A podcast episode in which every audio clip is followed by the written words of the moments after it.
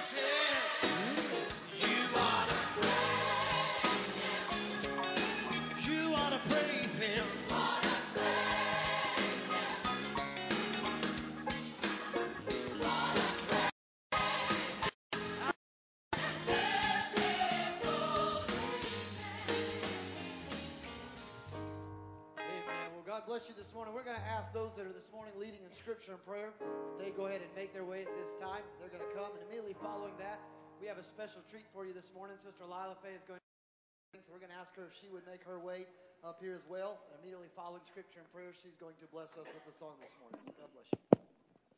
Praise the Lord. Good looking crowd out there. Amen. We need a little bit of help on our side. Uh, y'all pray for our side. Y'all look good. Um, Proverbs 3 uh, scripture that we all familiar with, but it's good. It, it's good, I think. It's good for the church. Trust in the Lord all thy heart, and lean not upon thy own understanding. And all thy ways acknowledge him, and he shall direct your path. And I'm thankful for that today. Um, I don't know about you, but I need him to direct my path every day. Because I want to be doing his work, doing his will, being where he wants me to be. Let us pray. Ask God to touch and bless this service today. Um, I come to praise the Lord. and um, that's, that's what I come for. Give him praise and give him honor. Let us pray. Father, again, we're thankful, Lord, to be in your house. Thankful, Lord, for your love, mercy, and grace. Lord, we're thankful for your spirit, Lord. Father, I pray, Lord, that you bless and touch and move upon your people, Lord. And Father, in return, um, your folks, your people, Lord, will lift up holy hands, praise, honor, and glory, for you're worthy of it all, Lord. Touch uh, every song, Lord, that's sung. Touch the, the preaching of thy word. Just have your way, Lord, in this congregation. And we'll be careful, Lord, to praise you and thank you for all that you do in Christ's name. Amen. We all say, Praise Amen. the Lord. And you may be seated this morning. Worship with Sister Lila as she comes to bless us this morning in song.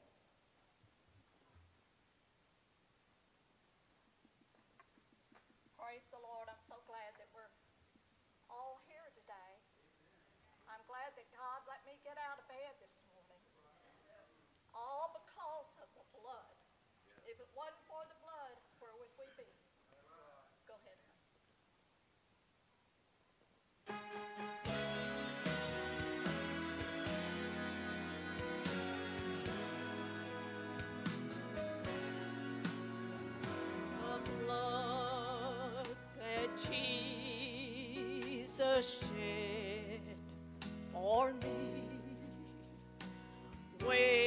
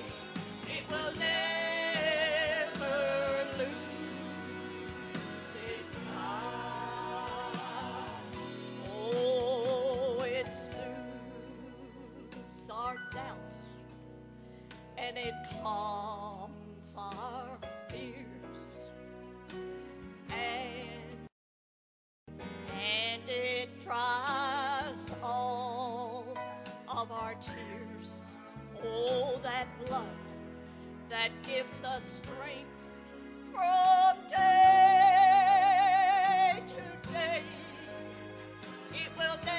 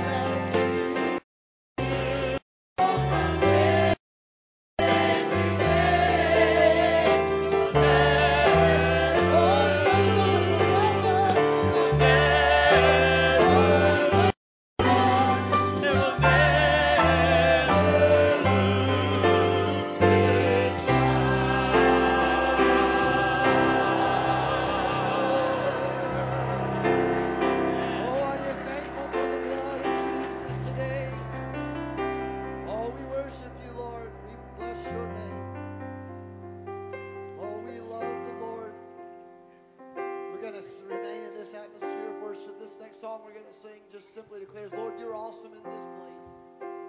Lord, we just we know the Bible says the Lord inhabits the praises of his people. Just come today and we're going to declare that unto the Lord. As I come into your presence, past the gates of praise, Lord, into your sanctuary.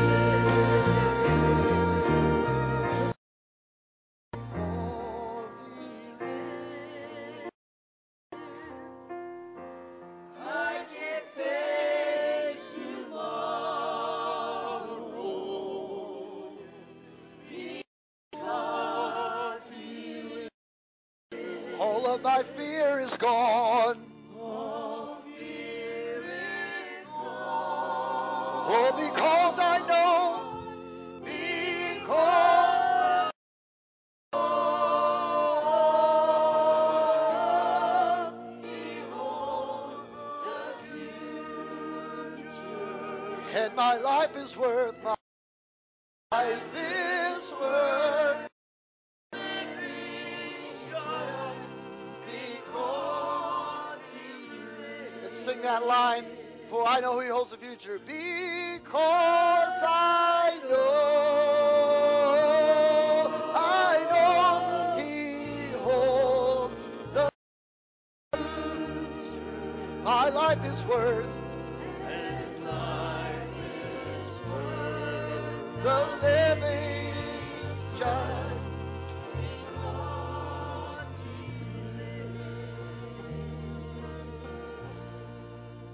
Father, we know that life is worth living just because you live. Father, we stand on the sacredcy of that promise. Today we stand on holy ground. And we decree and declare, God, that we have experienced your presence in this house. But Lord, we are so thankful that we know who holds our future. There's a lot of things in life that are uncertain, but one thing that is not uncertain is that you're still God and you're great and greatly to be praised. I don't have to worry, I don't have to fret, for my God has never failed me yet. Confidence will continue me through. This of your pres- of your people and in your presence. God, the remaining portion of this service we commit to your arms and to your loving care. God, I'm asking you to speak to your people today. Hide me behind the cross so that you are exalted and lifted up. Speak to your people. Let us not just be hearers of the word, but doers likewise. Father, I commit everything every song that has been sung, every note that has been played, every scripture that has been read, and offered. I commit it to care. In Christ Jesus, our Lord, we pray and ask these things. The body of Christ together said, Amen. Amen. You may be seated in the presence of the Lord this morning. We just take a moment and give a hand of welcome to all our online guests today that are watching online? We have quite a few watching. To our worship team and this band, you guys, you guys are some of the best. Thank you so much. You guys make me look good, sound good, and that's a hard job to do, and you do it well. You do it well. Miss Tan, if I could get a little bit of me in this monitor above my head, I'd appreciate that. I don't want to blow the people out, but I, I feel like I'm way, way away. Let me say while you're seated, if you want to go ahead and turn, you can go to the book of 1 Corinthians chapter 12. 1 Corinthians chapter number 12. I have a couple of housekeeping items while you are turning there that I want to bring to the attention of this body during this time card uh, in the mail this week that simply says, Thank you so much for allowing us to be a part of the family of God here at Santee Circle. Thank you for loving us, praying for us, and allowing us to worship together. We are eternally grateful for your friendship and fellowship. Thank you for ex- accepting our love and love family. Pray for us as we follow the Lord and continue to do the work of the kingdom and know your hearts and prayers. Keep the faith. Stay strong in the Lord and in the power of his might. Let brotherly love continue and unity of the Spirit abound among you always. We will miss you all and are so sad to be leaving. Lastly, empower one another with God's word, love, truth, and faith. Be intentional in prayer and in God's word. We love and appreciate you all until we get to worship and see each other again. And they wanted you to know that they missed you this week.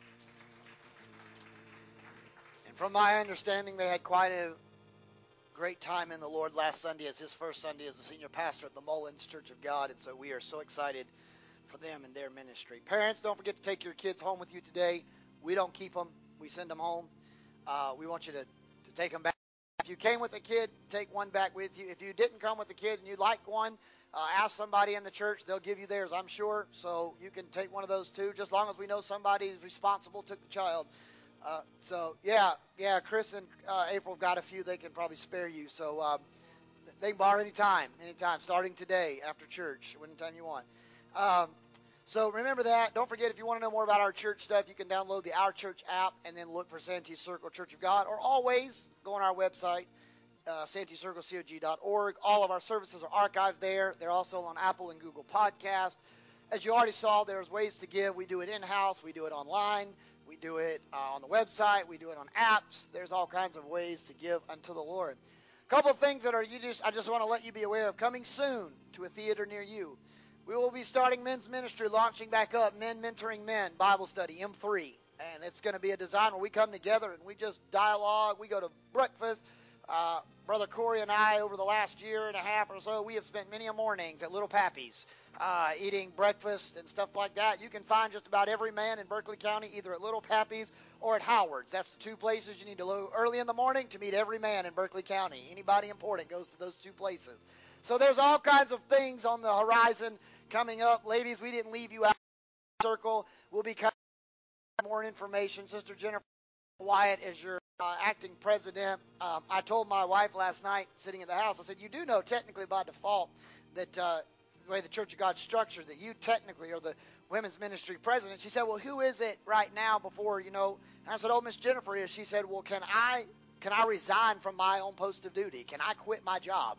And I was like, I've never really had that question asked. So she has uh, graciously reneged all of her authorities and rights to Miss Jennifer. Um, and says, I don't care what she says. She can say we're blowing something up. I'm going to say yes as long as I don't have to make the decision. So anything that happens, blame Miss Jennifer because Brianna's doing whatever she says. So uh, for right now. But uh, anyway, that's coming soon to you. All parents of children, all teenagers, anybody that is a part of our student ministry department, from the smallest to the. This weekend, we're having your back become a little bit different. We try to work coordinate between softball schedules and all kinds of camps and all kinds of other stuff. So this Saturday from 10 to 12 motion on College Park Road, uh, we're going skating together. I know it's old school. Most of y'all don't even know what rollerblading and skating is. But it's these things that are like shoes with wheels, and you roll around on them. It's really a novelty, but it's pretty cool once you get the hang of it. Your pastor does not know how to do it, so come so you can watch me fail miserably. I can't do this. I've tried inline, they're all in one row. I've tried all four of them, and I look like a newborn baby giraffe just coming to the gate for the first time. I, I, I, I, I can't do that. I, I can't do that. I will have to sign a liability release form for myself that I can't get in trouble if I break anything. So Miss Miss Jeannie's already told me I need to fill one out because I am not good at this. But don't worry. The food has already been provided for your lunch that day, and the church will be paying the admission for your kids. Now, if you, as a 45, 50, 60 year old person, decide you want to skate, God bless you. You're on your own.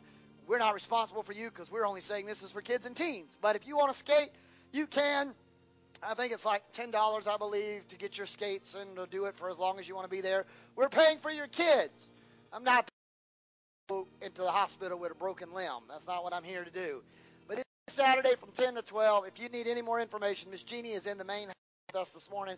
She can give you, Miss Sandy has your kids out back this morning with Brianna. They can give you more information when you pick them up. But we'd love to have you bring a friend. Somebody asked, well, can we invite people to come? Yes, you can. We want people to know. We want them to come. That's what we want. Be a big family. So uh, all of you that are on the leadership team, you already know Mind you, on the 27th, we have leadership training from 9 to 12 here. Snacks and danishes and coffees and juices. But if you're that leadership team, you know who you are. We send out these letters, but I want to remind you, don't forget these dates. Also, snack night is coming up. We're getting back into the group more than Church of God people like to do than favorite thing to do. And so I've decided I want to be Church of God. I want to eat too. So we have decided we're going to launch it back. So on the last Sunday night of this month, which is August the 28th, after the PM service, so you have to come to church to get fed. But after the PM service, we'll go into the back. You won't have to go see Miss Beverly at Huddle House. She'll be sad, but we'll she'll survive one night. We're going to feed you here. We're going to all bring covered dishes, snacks, and some people bring pizza and wings. Some people bring salad. Some people bring chips and dip. It's just a smorgasbord of whosoever will bring it from your house. Some things people bring, we don't know what it is. They don't tell us till after we eat it. It's good, and then you have to decide if it was good enough after they tell you what it was. It's like, you know, squirrel and things like that, and it's so you don't know what you're eating. But that's coming up as well. Also, we have discussed we are going to be starting once a month a Wednesday night fellowship meal, like we used, to, like we did with Bible school, but it's only once a month, and that's going to be always on the first Wednesday of every month. So this particular one will be on September the seventh. It's going to be a kind of a fish fry. We'll have other things in case somebody doesn't eat that, but we'll have sides and hush puppies and things like that. But Miss Brenda Burbage over here has so graciously agreed to help us, and she's going to be cooking some fish for us, uh, for us to have for that night, and then she's going to make some hush puppies. And don't worry if you say, "Well, Pastor, I'd have been glad to cook." Don't worry, I got your name down. You're coming up soon. I know who all you cooks are, so don't worry. You're not getting a pass. We're just not wanting to stress everyone out. But on the last Sunday of this month, August 28th, we need you to sign up if you think you may come that Wednesday night from 6 to 6:45 and eat, because I don't want to waste food either. Amen. We don't want to be bad stewards of even food. So we want to make sure we have enough. We always do, but we certainly don't want somebody to, you know, if somebody doesn't know for sure and they show up, we'll still feed them. But we don't want 100 people to sign up to come, and then only 20 of you come, and I got a lot of fish wasted. Please let us know if you plan on coming so we can prepare accordingly. But uh, I think uh, September is fish. October, I'm a little foggy on. Uh, but I do know November and December are Thanksgiving and Christmas food type things, turkey and dressing and cranberry sauce and yams, sweet potato souffle. God, I feel it right now in my spirit as I keep talking. Uh, macaroni and cheese, sweet tea. I mean, let's just go to November. Let's get the November temperatures. Let's just go eat there too. Let's just speed up the calendar. But uh, so make sure you're aware of that. All that stuff will be on screens and will be on websites. But I want you to know because I don't want you to say, "Well, I, I didn't hear about it, Pastor. You didn't say nothing about it." Yes, I did. So I want you to know we said something about it. Now let's get into the word of the Lord. I have been on ever since leaving General Assembly of uh, evaluating not only the church at large, not just Church of God, but the universal church that we talk about that God died for. Then I started thinking about the local denomination all the way down to our local house here. And I've been on this journey of having some, I guess you could say, some internal questions that I am wanting God to give me some answers to. Not that anything's bad, but there's just some things that I feel like that there's got to be more than what we're experiencing and what we're seeing. And I'm going to talk about that today. So if you have your Bibles, we're going to be in 1 Corinthians chapter 12. Once you have it, I'm going to ask you to stand for the reading of the word. We're going to read a few verses in here. All of those verses will be on the screens to my right and to my left. If you don't have your Bibles, if you do, or a smartphone, you can use that. We'd love for you to follow along. Now, this is the Apostle Paul talking to the church at Corinth. Now, concerning spiritual gifts, brethren, I do not want you to be ignorant. I don't want you not to know. You know that you were Gentiles, carried away by idols, however you were led. Therefore, I make known to you that no one speaking by the Spirit of God calls Jesus accursed. No one can say that Jesus is Lord except by the Holy Spirit. He's basically saying you can't play with the devil and live for God. You got to make a choice here. There are diversities of gifts. Not everybody gets the same gift. But it is the same Holy Spirit that worketh all these gifts together. Not everybody's going to have the gift of prophecy. Some people have the gift of prophesying. They say stuff, but it never comes to pass, or they're a liar. So we call them propheliers. That's what we call them. Diversities of gifts, but the same.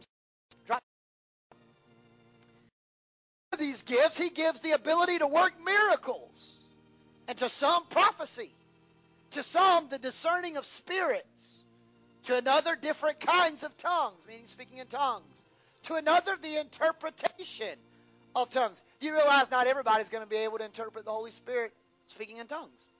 It's a gift. It's a gift, just like baptism of the Holy Spirit, we believe is available to all. But being filled with the Holy Spirit with the initial evidence of speaking in a heavenly language, that's a gift from God. Being the ability to from God. These are gifts of the Spirit. Verse 11. But no, but one and the same Spirit, they work all these things, diversifying them individually as He wills. God's working all these gifts together for the edification of His church. Now, the very last verse he writes in chapter 12 is this But my desire is that you search for the best gift. Honestly seek for the best gift. What's the best gift? We'll talk about that in a minute, but best of the best. And I'll show you a more excellent way. But here's the one where it says some miracles, some prophecy, some spirits, etc. Here's what I have decided to talk about of the Holy Spirit that I have been struggling at. We have right now in our society a church of missing miracles. Where are they? Where are the miracles? Now, I know what most people in this audience are going to say. Well, Pastor, we prayed for some stuff here, and God's done it. Yeah, I get that. But that's just one small sample size when we talk about the whole world. Where's the miracles? Where are the blind eyes being opened? That can't happen? God can't still open blind eyes? Where's it at? Where's it at? Deaf ears opening? Lame people walking? Cancer just being eradicated like that? Diversity, uh, people that are having back issues and knee issues and pain in body, carpal tunnel, whatever, eradicated like that? Where's it at? It's missing. It's missing. Father, to the very best of my ability, help me to preach your word to your people. I will forever commit this Christ Jesus, our Lord, I pray and ask these things. The body of Christ together said, Amen. Amen. You may be seated. If you listen fast, we'll get through this fast. Now, I want you to hear before I get into the crux of this message and really, as the old timers say, start shucking corn in the house this morning. I want to set up a background of this so you understand where I'm coming from. I have read over my not only ministerial stint, but even as a young adult and a teenager reading the Word of the Lord, I have read the book of First Corinthians. In fact, when I was in college, I had the esteemed opportunity for an elective to take a course straight on just the book of First Corinthians alone. Study the biblical book study of First Corinthians. So I know about the book of First Corinthians. You know, I know that in around the year 50 AD, that Paul's on his second missionary journey.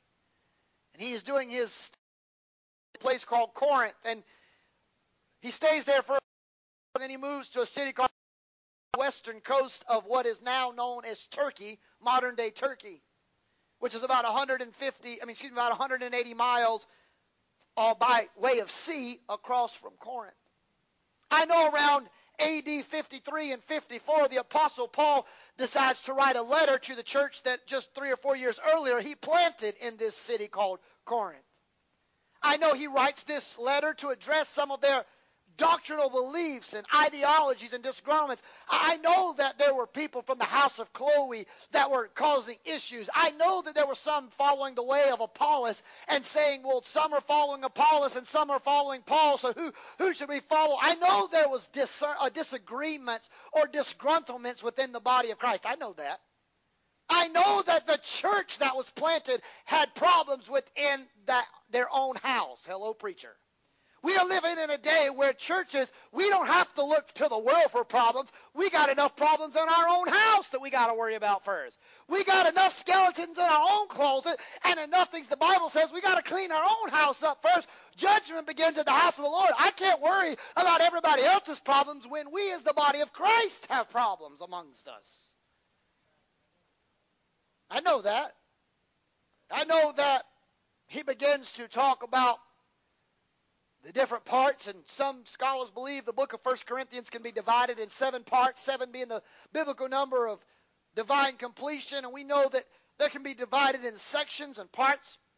In chapter 17 through chapter 14, which is right in the middle of where chapter 12 lies, in that section, we know the Apostle Paul addresses things like marriage, Christian liberty, how to worship and conduct yourselves in order and in conduct with the Spirit of the Lord. But in that same section, he talks about the idea and the meaning and the administration of something known as the gifts of the Holy Spirit. In fact, in chapter 12, he starts talking about something that we call the spiritual body of Christ. The eye can't say to the hand, the foot can't say to the arm. The, you know, we're a one body comprised of many parts working equally together for the for the edification and advancement of the kingdom of God. That's chapter 12. Chapter 13, the apostle Paul. I read to you in chapter uh, 12. Excuse me, in chapter uh, uh, uh 13. I'm sorry. Let me back up. In chapter 13, we we read about this gift called love. Oh, if I speak in the tongues of men and angels, but I have not love, I am as of a tinkling brass or a clanging cymbal. If I have all gift of prophecies and can reveal all mysteries and can and interpret diversities of tongue, if I did all of that, but I have not love.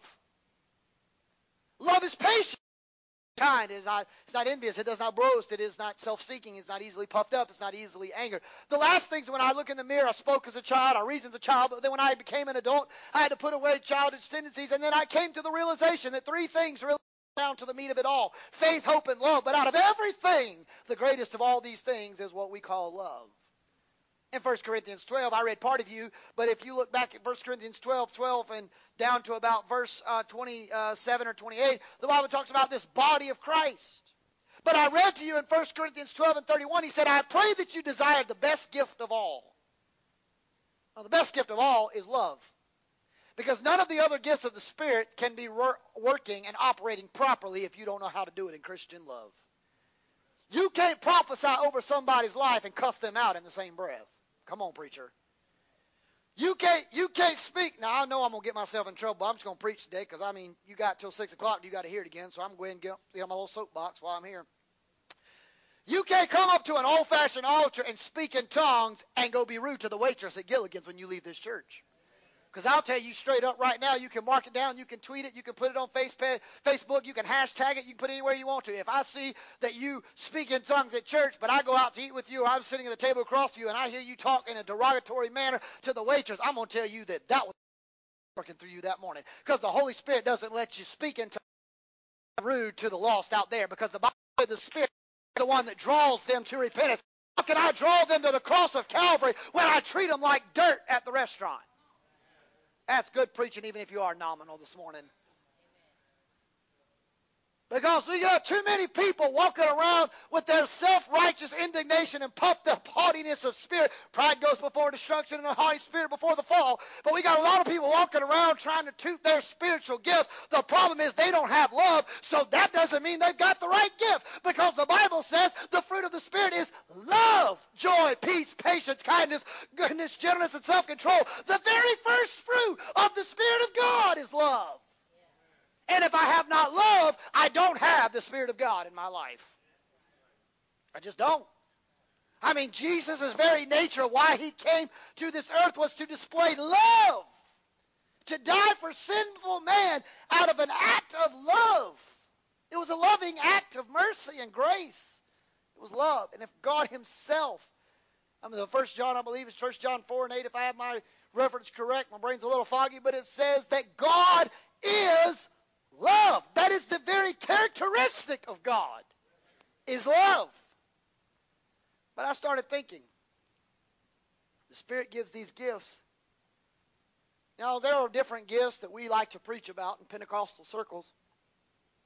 We all like to preach on Pentecost. And in the, in the day, they were all gathered in one mind and one accord. There came suddenly the sound of a rushing mighty wind and filled the house. And there appeared unto them, unto them cloven tongues as a fire, and it rested upon each of them. And they began to speak in another language as the Spirit gave the utterance. And Peter gets up on the bow of the, of the balcony of the house and preaches, and 3,000 people get saved, and 5,000 people get added to the church. And he's going to Cornelius's house, and Paul's going to everyone's house and laying hands on people. They're speaking in tongues, falling out in the Spirit. All this stuff's happened. That's phenomenal. And we in Pentecostal circles, boy, we preach that happy. We snort, we snot, we spit, we throw, we sling water, we dance around like David with the royal ephod when the Ark of the Covenant. I mean, we're just having ourselves a time in the Lord. Great. That's only one of the gifts. Oh, we like the interpretation. Oh, we like that when someone speaks in tongues, somebody has that gift of interpretation. Thus saith the Lord, the God of Israel. And we like to interpret, and we get out of church and we're like, whew, man, what a time we had in the Lord. That's great. That's just one of the other gifts. There's more than just that. Now you're to think that I'm not Pentecostal when I'm about to say this, but I'm I am born and bred, tried and true, multi-generation Church of God to the core. So I'm not ashamed of who I am. But there's more to God than just speaking in tongues and a shout. And if the only thing you got is a shout, one day your shout's going to run out. So you got to have something more substance because sometimes the shout just runs out. You can tweet it, write it down. You can say, My pastor said the shout runs out. Yes, it does. Even the good stain fighting spray bottle of shout on your laundry. Eventually, if you spray it on enough laundry, the shout runs out, and you got to go back to Walmart and buy yourself a new bottle. You're not going to always feel like shouting when you come to church. You're not always going to feel like running the aisle. Sometimes you don't even know how to find the shout because you feel like the devil's taking your praise and you got nothing even to say. Sometimes you don't feel like you can run because you're weary, but I can run and not grow weary, and I can walk and not faint because the Spirit of the Lord can lift me like eagle's wings high above the things. I'm telling you, you're not always going to feel it, but you got to know what you know inside of your heart. And one of the gifts that are often not talked about, very often, is the gift of healings and the gift of miracles. And one of the reasons I think most of the time we don't talk about miracles is because we think, oh, if we start talking about miracles, we're talking about some kind of fantasy thing. We're getting out there, getting close to fantasy. I'm not talking about prosperity preaching, naming and claiming. I'm not talking about walk outside and look at your Toyota Corolla and say, in the name of Jesus, I believe this is going to be a Lexus, and wait for it to transform in front of your eyes. No, you're an idiot, is what you are. You're a prophelier. That's what you are. A gift to name it, stab it, and stab it, and slab it. And it's not that kind of gift. It's not what it's designed to do. But I've often I've had conversations with multiple people in this house of worship in different time periods, and they started asking some questions, and I gave them the best answer I could. My wife and I over the last couple of weeks have been having some questions with just things we were just dialoguing and conversations, and it started getting my mind to think.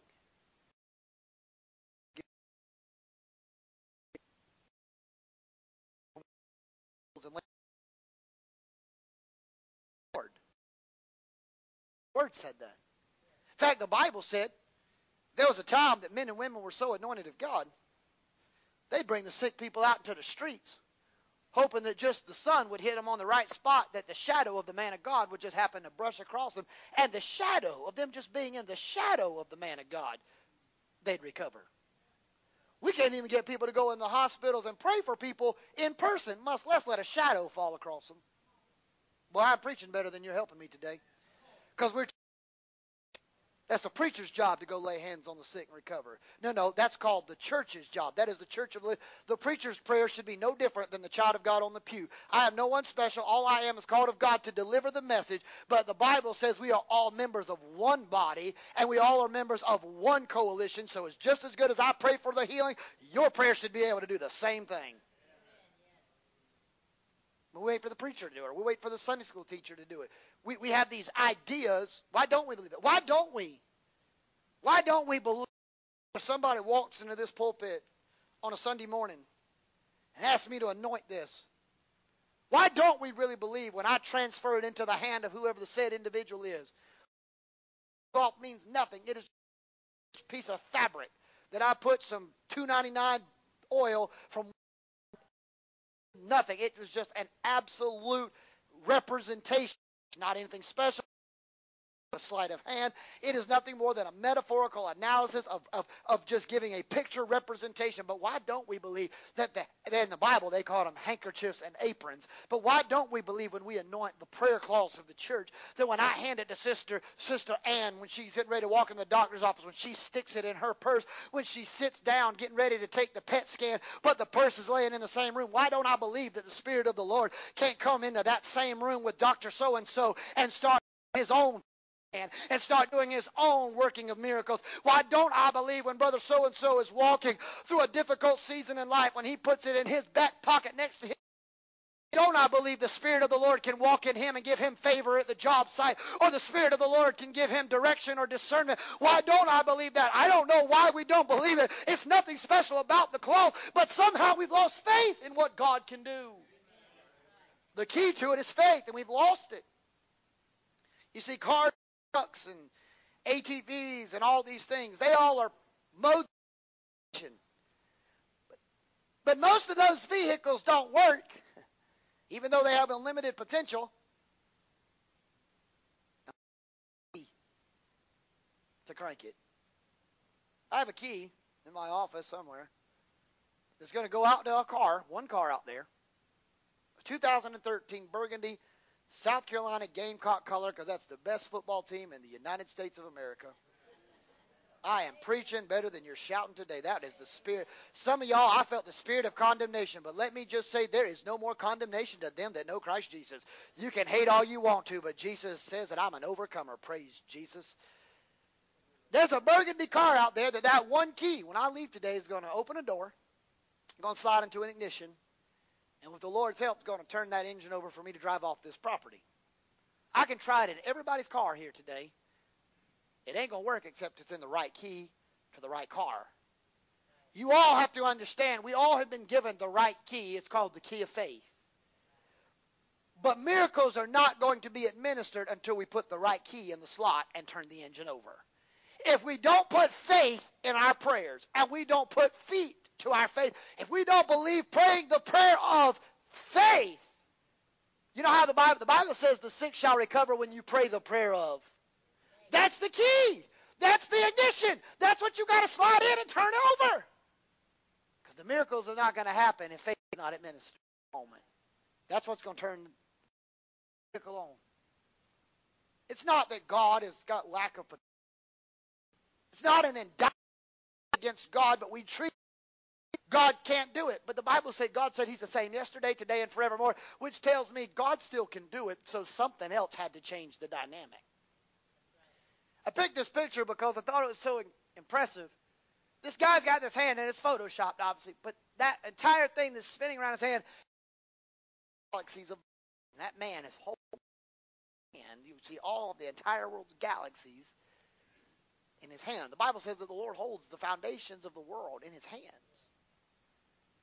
So Jesus says he's the same yesterday, today, and forevermore. That means the God that raised Lazarus from the dead should be the same God that can do miracles today. So what happened? What changed? If God never changes, something had to change. And I can tell you who it was. It's the man in the mirror. You go home today, look in the mirror, and you'll see why God's presence doesn't do what it used to do because we aren't living the way people used to live either. We don't dress like people used to dress. You say, oh, Pastor, what am I supposed to do? wear robes and wear these big cloaks and garments. No, but I do. You believe you should dress holy unto the Lord. Even if you don't want to hear it today. I do believe there's such a thing as holiness is still God's standard of living. I believe that we can dress right. I still believe we can live right.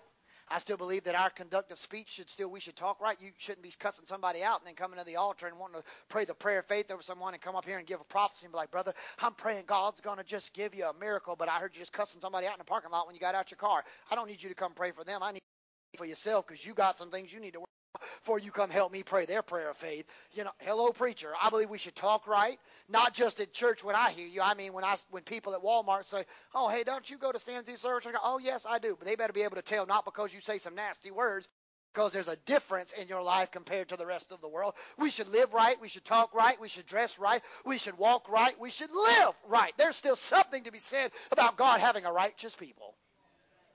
I can tell you why we don't see miracles because God's probably don't have enough people to give them to because not enough people are living right for Him to administer them. Hello, preacher. I knew it wasn't going to be popular and you weren't going to like this message today. I know, I know we have guests; they'll never come back. That's okay. You know how I am. I'm not here to make friends. My Facebook friends list goes down drastically every day. It's okay. It's they they purge themselves. I don't even have to do it. They just leave me. It's wonderful. I don't even have to feel guilty for deleting them. They just leave me. And I'm like, I thought we were friends. I'll look back and they'll say, friends you might know. I was like, I added them one time before. How do they all of a sudden we're not friends anymore? And I thought to myself, that was God just taking them right out of my life. Thank you, Jesus. Some of y'all were on that list. I mean, I'm just, I'm just saying. I'm just saying. Uh, some of y'all, I just got a request from you this week. I'm just kidding. The reality of it is we don't see these things come to in existence. Paul was not writing this letter to individuals, he was writing this letter to the church. He wasn't writing it to Timothy directly. He wasn't writing it to Titus directly. He was writing it to the church at Corinth, so he was writing to an entire body of believers. Which means that if he's writing it to the church, that means it's the same letter that still needs to be preached and taught into the church today. God said that to some he gives the gift of miracles. Where are they? Oh, yeah, I know. We prayed for Sister Brenda. And we prayed for something we've seen what I call some miracles here or miss here. And I'm not. Please don't say that. Well, Pastor, you're just you're just not thankful for the ones we got. No, no, I am very thankful. But I still don't even think at this church we've seen the potential of what God could really do.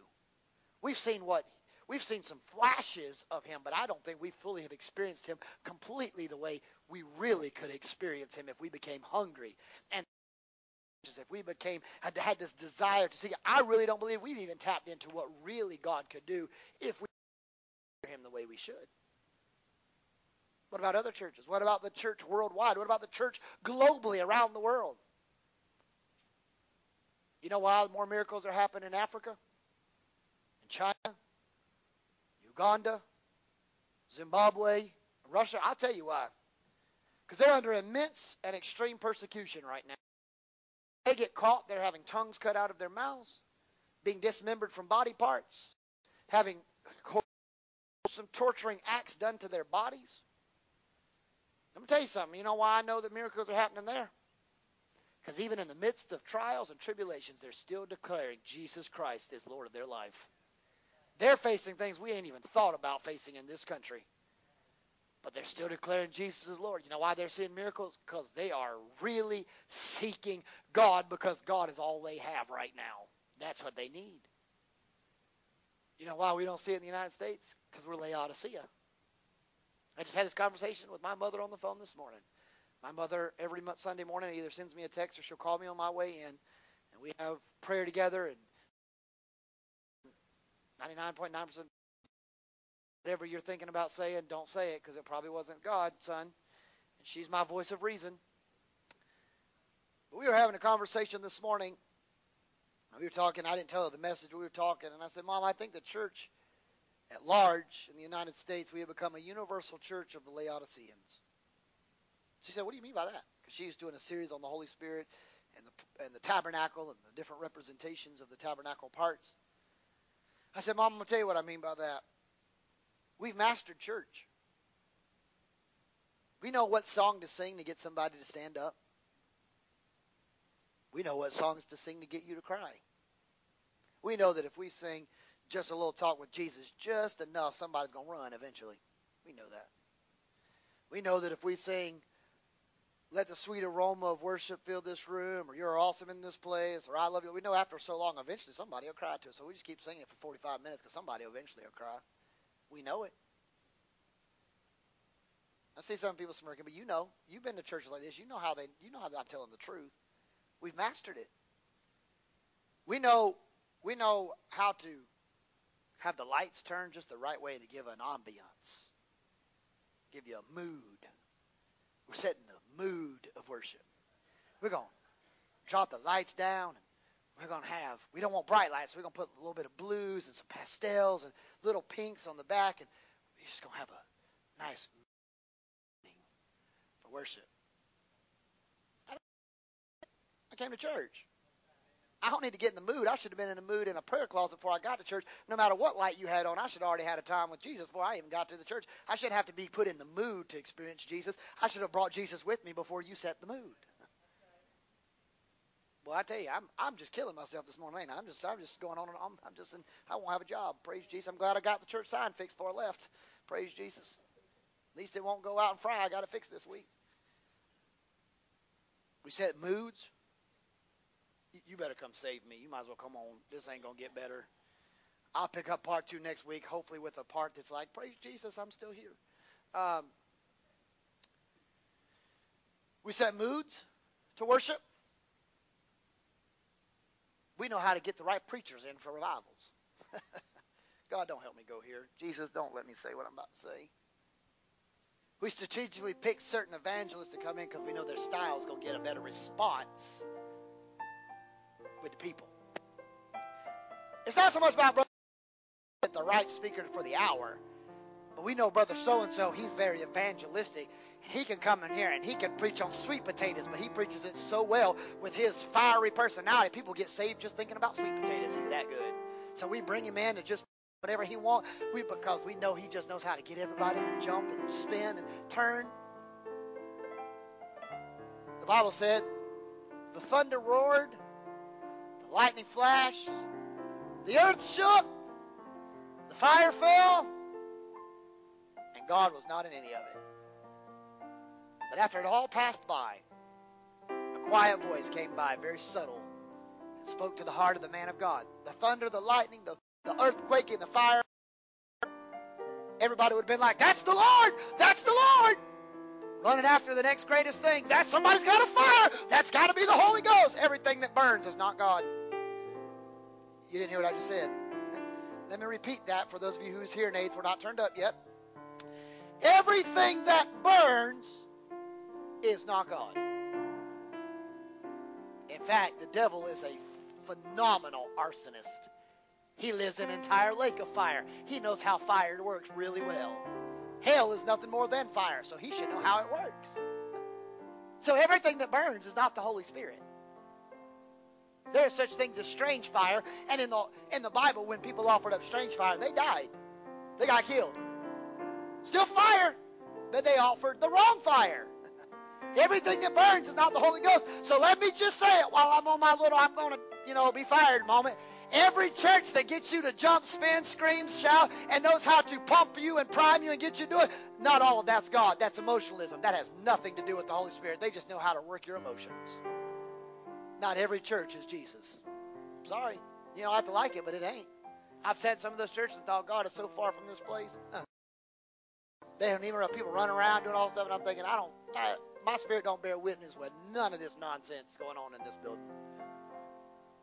The earth's quaking. Oh, that's got to be the Holy Ghost. Fire's full. That's got to be the Holy Ghost. And sometimes God is just sitting, waiting for the earth to stop shaking, the fire to stop burning, and He's waiting just to see how many people just going to run off the side of the cliff with all the sights and sounds of the moment. Sometimes, Brother James, God's just sitting there waiting for everybody to get done having their moment of chaos. Because sometimes, church, I'll just be honest with you. I've been to plenty of camp meetings, you can't tell me. I've been to plenty of general assemblies plenty of conferences. Sometimes they ain't nothing more than just chaos. They ain't God, it's chaos. Running around, jumping. I'm not saying not some of it ain't the Holy Spirit. Don't misunderstand. People run around, jumping stuff, and sometimes you're thinking, there, there is no way. You just know. You can feel it. There, there's nothing going on. And while all that is going on, causing confusion, disruption, chaos everywhere. Sometimes I believe God's just standing there quietly on the sidelines, waiting for all the pandemonium to cease. And when it all settles and everybody leaves and goes home, but two or three people just sit in the pew and just for a minute thinking, gosh, Lord, I was really hoping to get something from you. And then that moment, God comes in and says, hey, Ann, Know everybody was running over there acting fool, but that wasn't me. But here I am.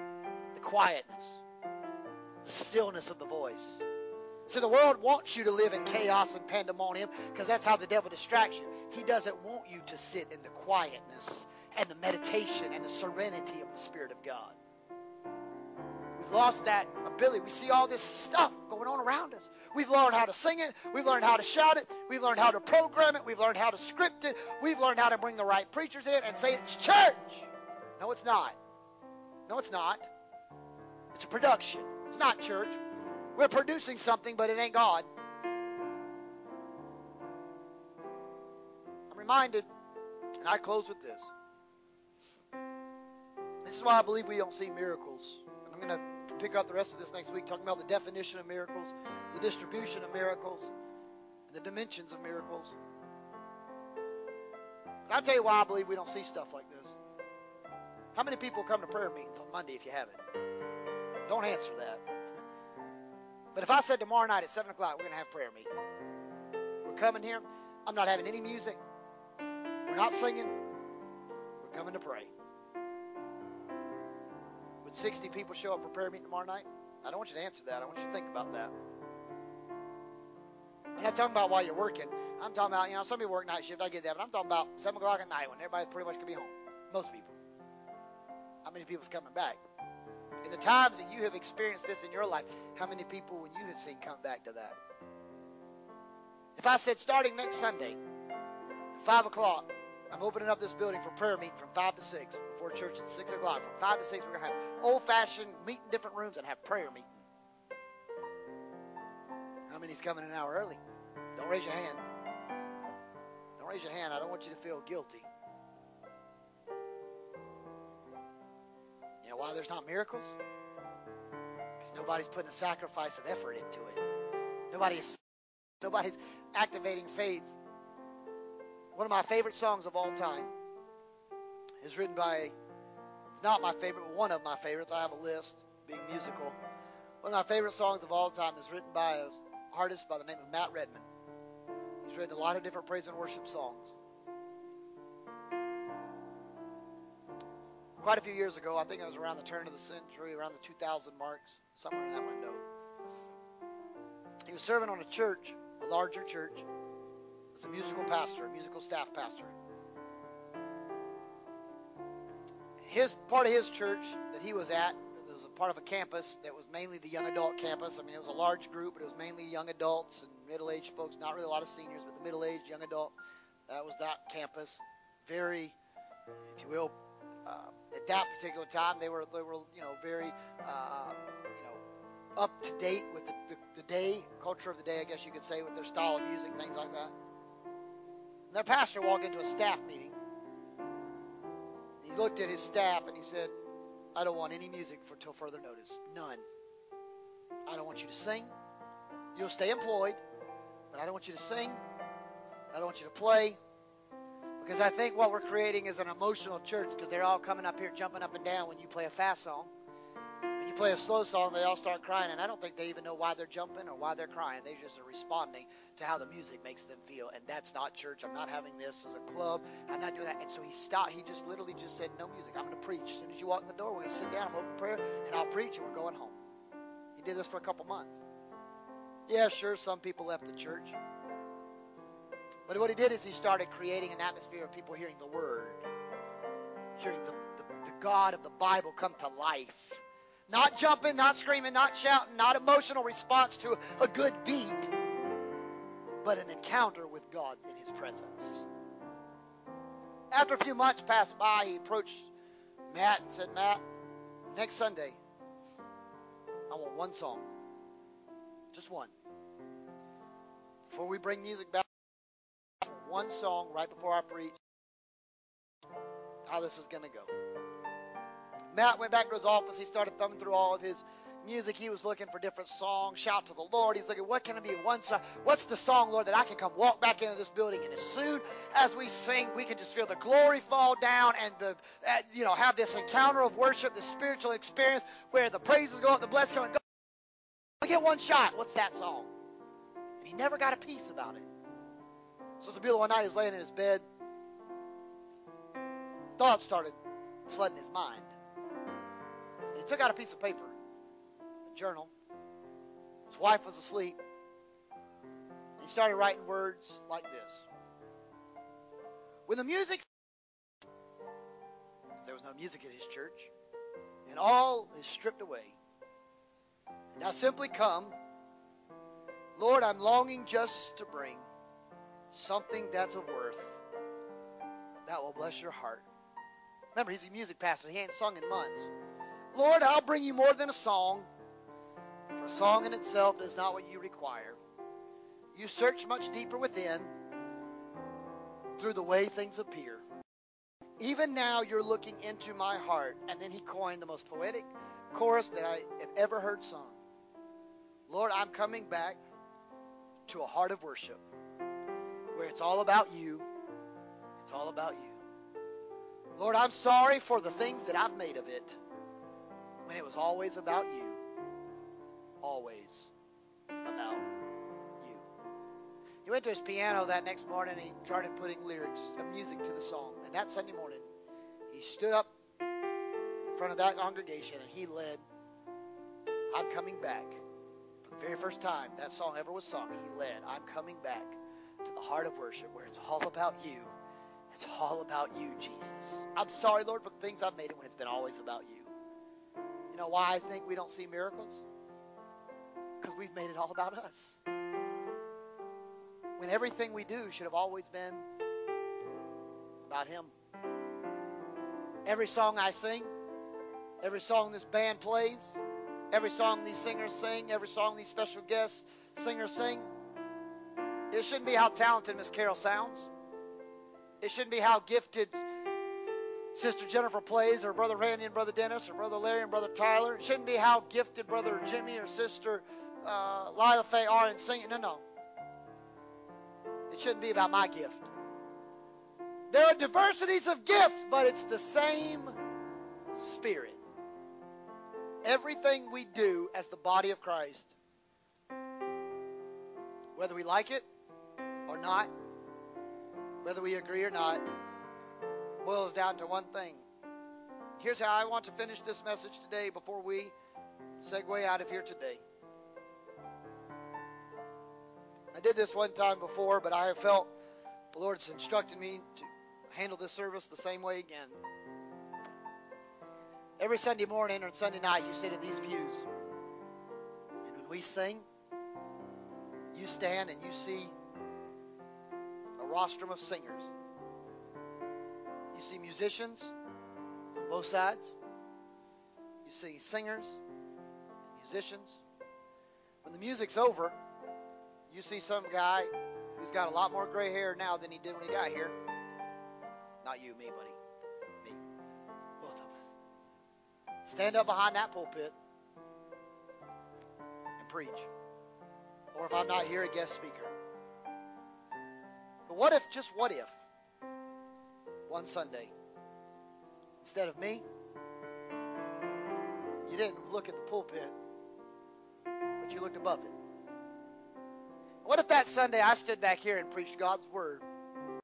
Blank pulpit, but something. The Bible says, Lord, lift up my eyes from which forth my strength and my help comes, for my help cometh from the Lord, the maker of heaven and earth. It says, Let's be lifted high. Now look, look upwards, look up to Jesus, the author and perfecter of your faith, heavenly. What if instead of seeing a young whippersnapper preacher behind the pulpit, what if instead of seeing singers and musicians, we saw a cross? Yeah, it's small in nature. It's not the exact replica of what Jesus did. But what if we remember what it stood for? Blood, pain, embarrassment, agony, torture. And what if we remembered that that cross wasn't for me, it wasn't for Jesus to be on, but you instead? Because so often we expect to see the man behind the pulpit, the man, the myth, the legend. What if I told you that I'm not the man, the myth, and the legend you should be looking at every Sunday? But I should really, in reality, sit right here with you. And every Sunday we should be asking Him, God, what do you got to say today? What does your word say, God? What does your spirit say, God? God, what if I just sat on this pew and God, I let you just talk today instead of me? What if next Sunday I walked in here and said, you know what, guys, I don't have a message. I'm going to sit on the, the pew with you today. We're going to sit here and we're just going to wait till God speaks for himself. Know why we miss miracles? Because we made it about us. We got too many limelights behind the pulpit and spotlights behind the sacred lecterns when it all should have been the light, put the light, been put back on the light of the world. Too many people want to be in the light rather than walking in his light. So here's what I'm going to ask you to do and then we're going to be done. I don't know if you need a miracle. I don't know if you need salvation. I don't know what you need. But if you have a need, you're going to think, Pastor, this is the craziest altar call I've ever seen done in human history. Welcome to my normal church service. That's what I do. I never want you to get comfortable doing this. But if you have a need, miracle, salvation, whatever. Here's what I want you to do. I want you to come to this altar. Now you can kneel if you want. You can stand if you want. You can sit on this pew if you want. But I want you to face that way. I put Jesus towards that cross. Sitting, kneeling, standing, however you want to do it. I'm going to pray for you, but I'm not going to come to you to pray for you. I'm going to stand right over here by myself. Because you don't need me. You don't need me to pray for you. You don't need my hand to touch you. And you certainly don't need my wisdom to help you get out of it. You need God to talk to you, God to touch you, and God to fix you. Anybody? We've got one. Any others?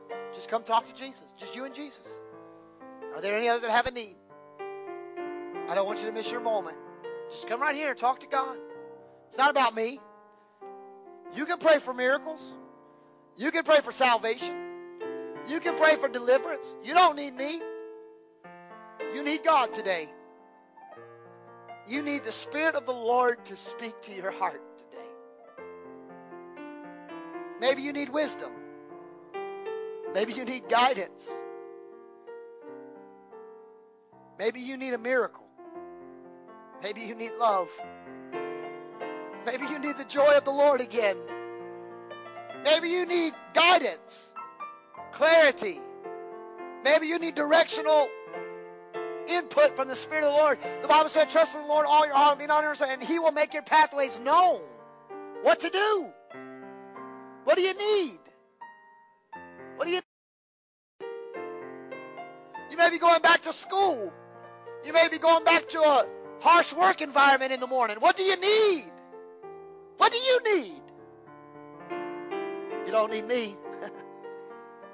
you need Him. you need Him. Need Jesus.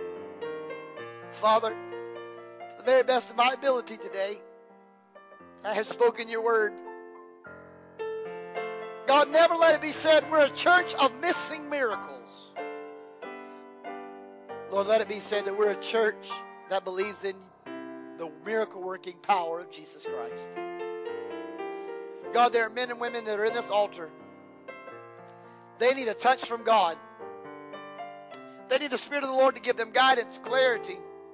They need the Spirit of the Lord to give them a peace, their joy again, love again. They need the Spirit of the Lord to give them a supernatural encounter that, that they can really say they heard from God today.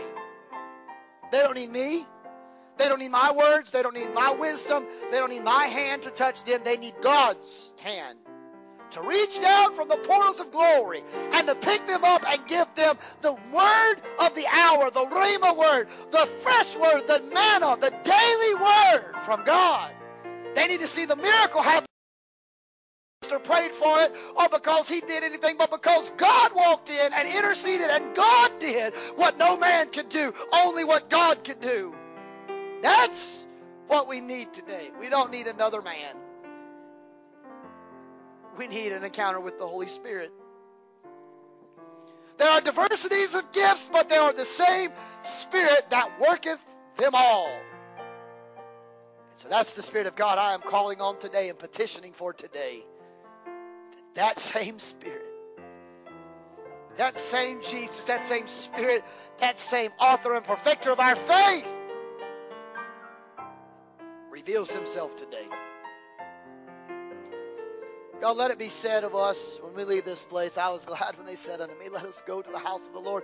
It was a good thing to be in God's house that the Lord has made, and I will rejoice and be glad in it. God, this is your day in your house. Father, I thank you that you are a God of our needs according to the riches of Christ Jesus our Lord. I thank you that you're no respecter of persons, but you will administer to each man or woman a measure, a, dis- a dispensation of your mercy, love, and grace to the very amount and measure that they need it. Because you're God. You're God alone. God, run the aisle and jumping up and down, screaming and snorting. Sermon today, God, it might have seemed to come across as just a still small voice. God, sometimes we don't need the shout because the shout runs out. Sometimes we got to know in whom we believed in, and we are persuaded that He is able to keep all the things that we have charged unto Him until that day. That's the kind of God that we serve. That we serve.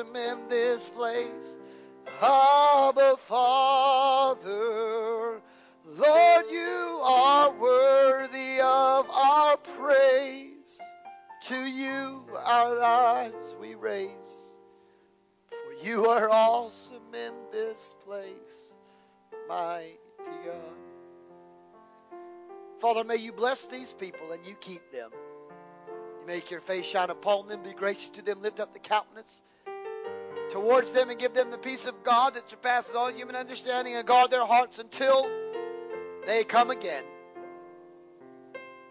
Church, can we say together on, your screen Psalms 19 and 14? It's our church benediction and proclamation.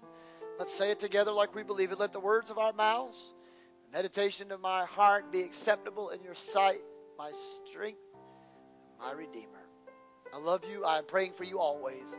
I'm going to ask Brother Randy if he will come this morning. And he will dismiss you in prayer. Immediately following that, you're free to be dismissed. Don't forget, back to school bash. Don't forget all of the announcements. Also, don't forget church o'clock. Please, if all possible, be here.